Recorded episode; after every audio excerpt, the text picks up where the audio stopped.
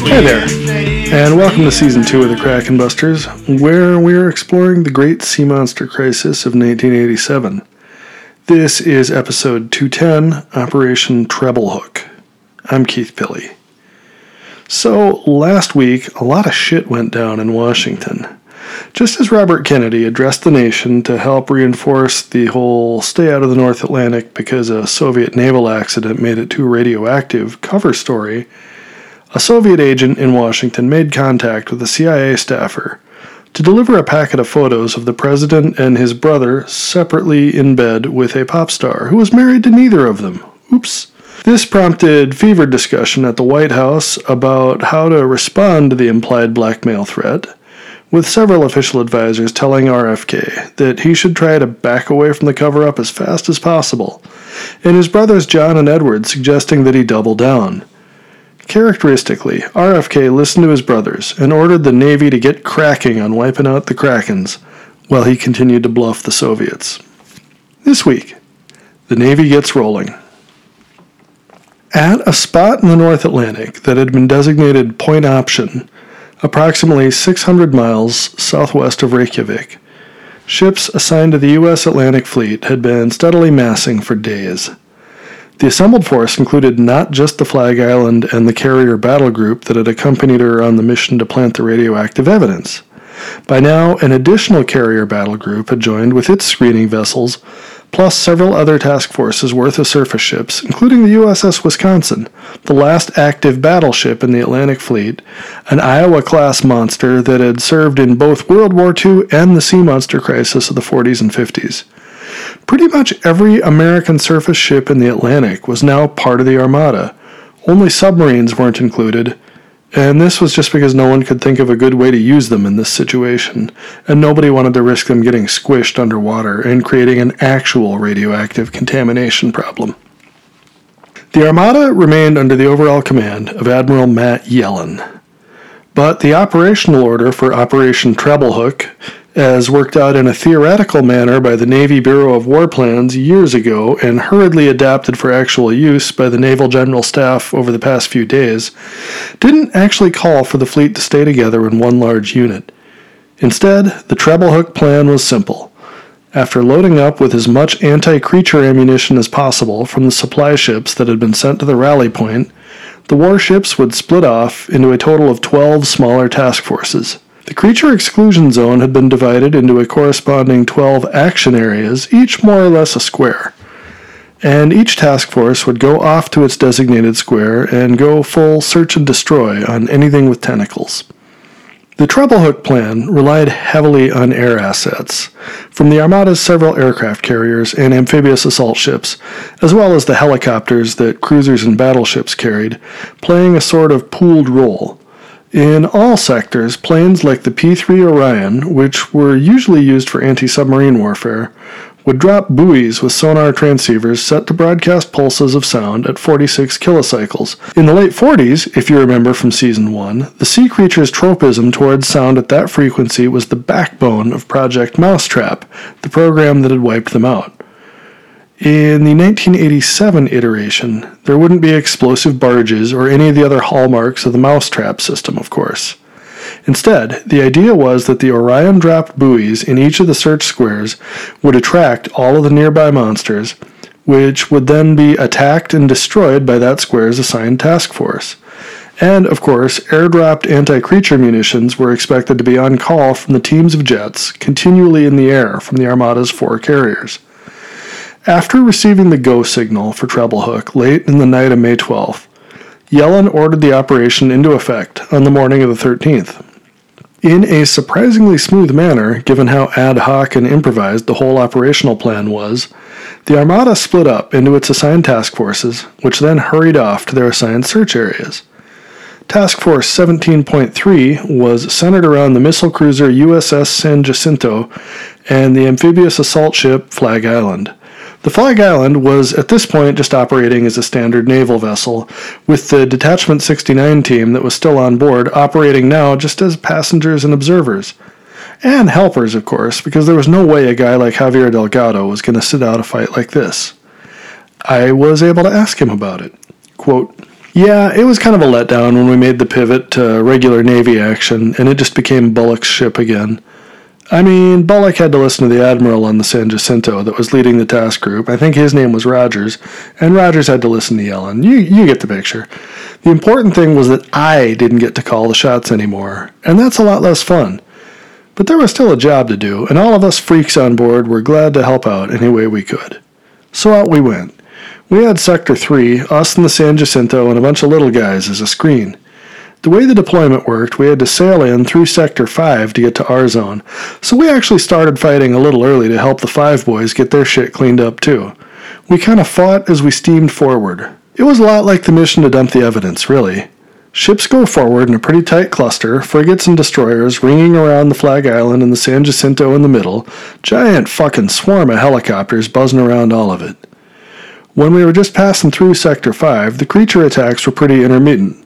Just cruising along, then one of the frigates gets wrapped by tentacles, then usually the Marines on board go into action first to cut them clear with those combat chainsaws, then the helos swarm in and drop what they can, and finally anti-creature rounds from someone's deck gun finishes it off. Something like that anyway, depending on the type of creature attacking.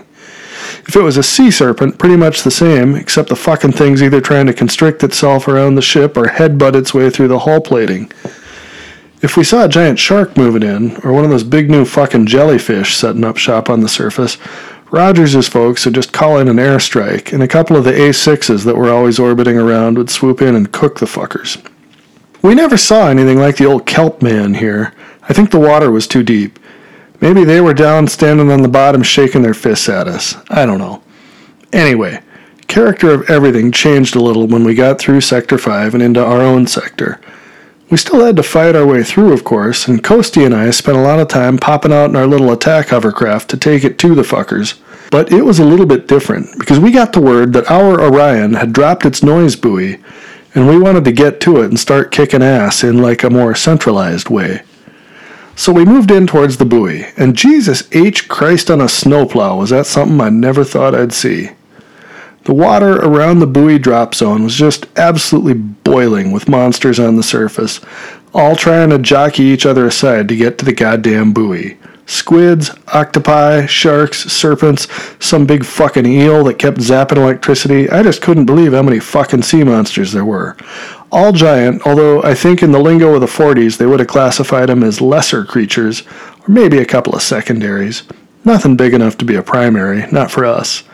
And they all hated the noise that buoy was kicking out, and they didn't give the tiniest shit about us when they heard that.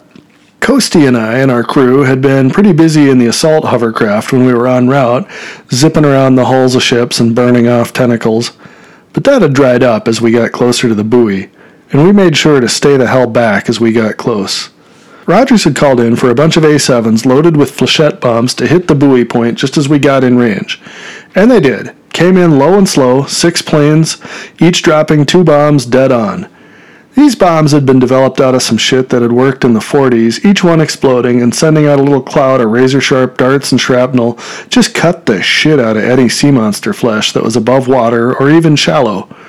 After the Corsairs were clear, Rogers ordered everybody with deck guns to open up and just saturate the whole creature zone with high explosive shells. Then this followed with the San Jacinto kicking off a bunch of missiles. I tell ya, I've been to sea for a long fucking time, and I've seen a lot of shit, but I've never seen a little surface force just unload like that. I gotta say, as an old sailor, it really warms your heart. Those ships can kick some ass when they need to. The barrage went on, I don't even know how long. Felt like forever, but you know how combat goes. Really, it was maybe five, ten minutes. It felt like what you read about in World War One, just artillery fire pouring down on the trenches. Anyway, eventually it ended, and after letting the smoke clear for a minute, Rogers ordered a pair of helos in to take a look at the results. As it happened, my buddy Hickok was up in his special little Freaks gunship, and he managed to finagle his way in to be one of the eyes in the sky. Hickok reported back. And this was on an open channel that we could all hear, and you damn well better believe that every radio in the goddamn task force was tuned in. It, it looked like there'd been pretty high mortality among the sea creatures. The water was full of blood and parts, he said. Couldn't estimate numbers, because it just looked like raw hamburger floating in the water. But it was pretty clear that we'd gotten a bunch of them. But definitely not all, because there were already giant sharks moving in, drawn in by the blood, feeding on all the just severed parts. Also, he reported, we'd managed to finally blow our noise buoy to hell. They made them tough, but not that tough. So, all in all, a pretty good report. We'd done some damage. Took a hell of a lot of ammo, though, and I didn't see how we were possibly going to have enough to get the job done. But what the hell, this wasn't a freaks mission, so I was just here as a sailor man on a flamethrower on a hovercraft. Just do my job and shut up. We were probably going to run out of ammo at some point, but nobody was out of it yet. Everybody seemed primed for another round. And no real damage to any of our ships. None of that friendly fire catastrophic shit you always read about from the forties. So good job, us. I didn't see how we were going to pull this off, but it was going better than I'd hoped. Then Rear Admiral Rogers radios out to the task force. We were supposed to break off this engagement and head one seventy as a body towards some new designated Point Black, where the entire fleet was going to reorganize. Me and Coastie, and I figure every other man, woman, and freak on board every ship in the task force, looked at each other. What the fuck was this? End quote. What this was, was a separate but not unrelated crisis that had been brewing in the C I C at the U S S Nimitz for the past three hours. And really in Washington, too. Earlier that morning, several hundred miles east of the exclusion zone, the American attack submarine U S S Los Angeles had detected a startling amount of surface noise from ships, apparently heading west as a body. Los Angeles' sonar operators identified several of the ships as known Soviet naval vessels, including the carrier Kuznetsov. The sub moved in to confirm the observation and, on doing so, sped away before surfacing to radio a report to SinkLant, the command office for the Atlantic Fleet. From there, word moved quickly through the Navy High Command. Quickly, satellites were retasked to observe the North Atlantic, and they too confirmed that a massive Soviet naval force was bearing directly towards the Sea Monster exclusion zone. Now, this was happening as the San Jacinto and Flag Island were slogging their way through Search Sector five. As that was going on, Admiral Yellen on the Nimitz was receiving orders directly from the White House that he was to consider deterrence of Soviet aggression to be his primary mission, and dealing with sea monsters secondary.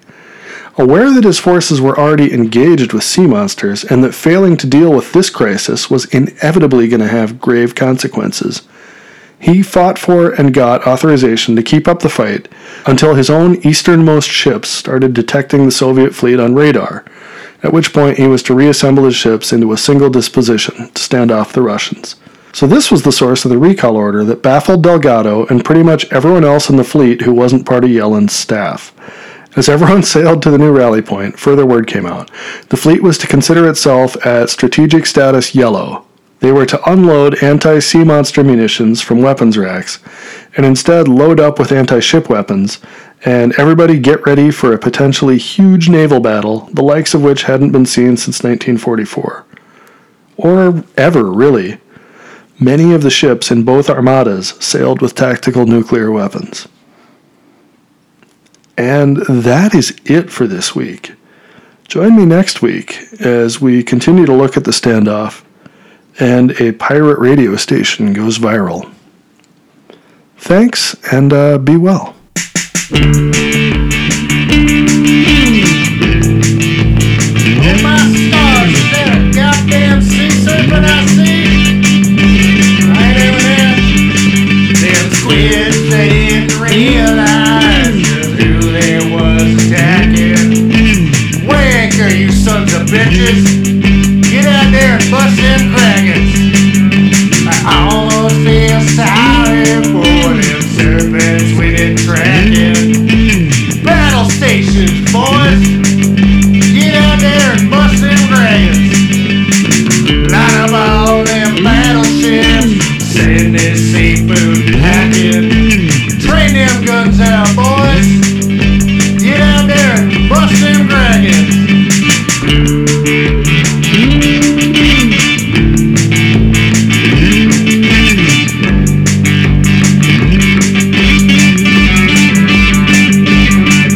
Dave, Dave, Dave.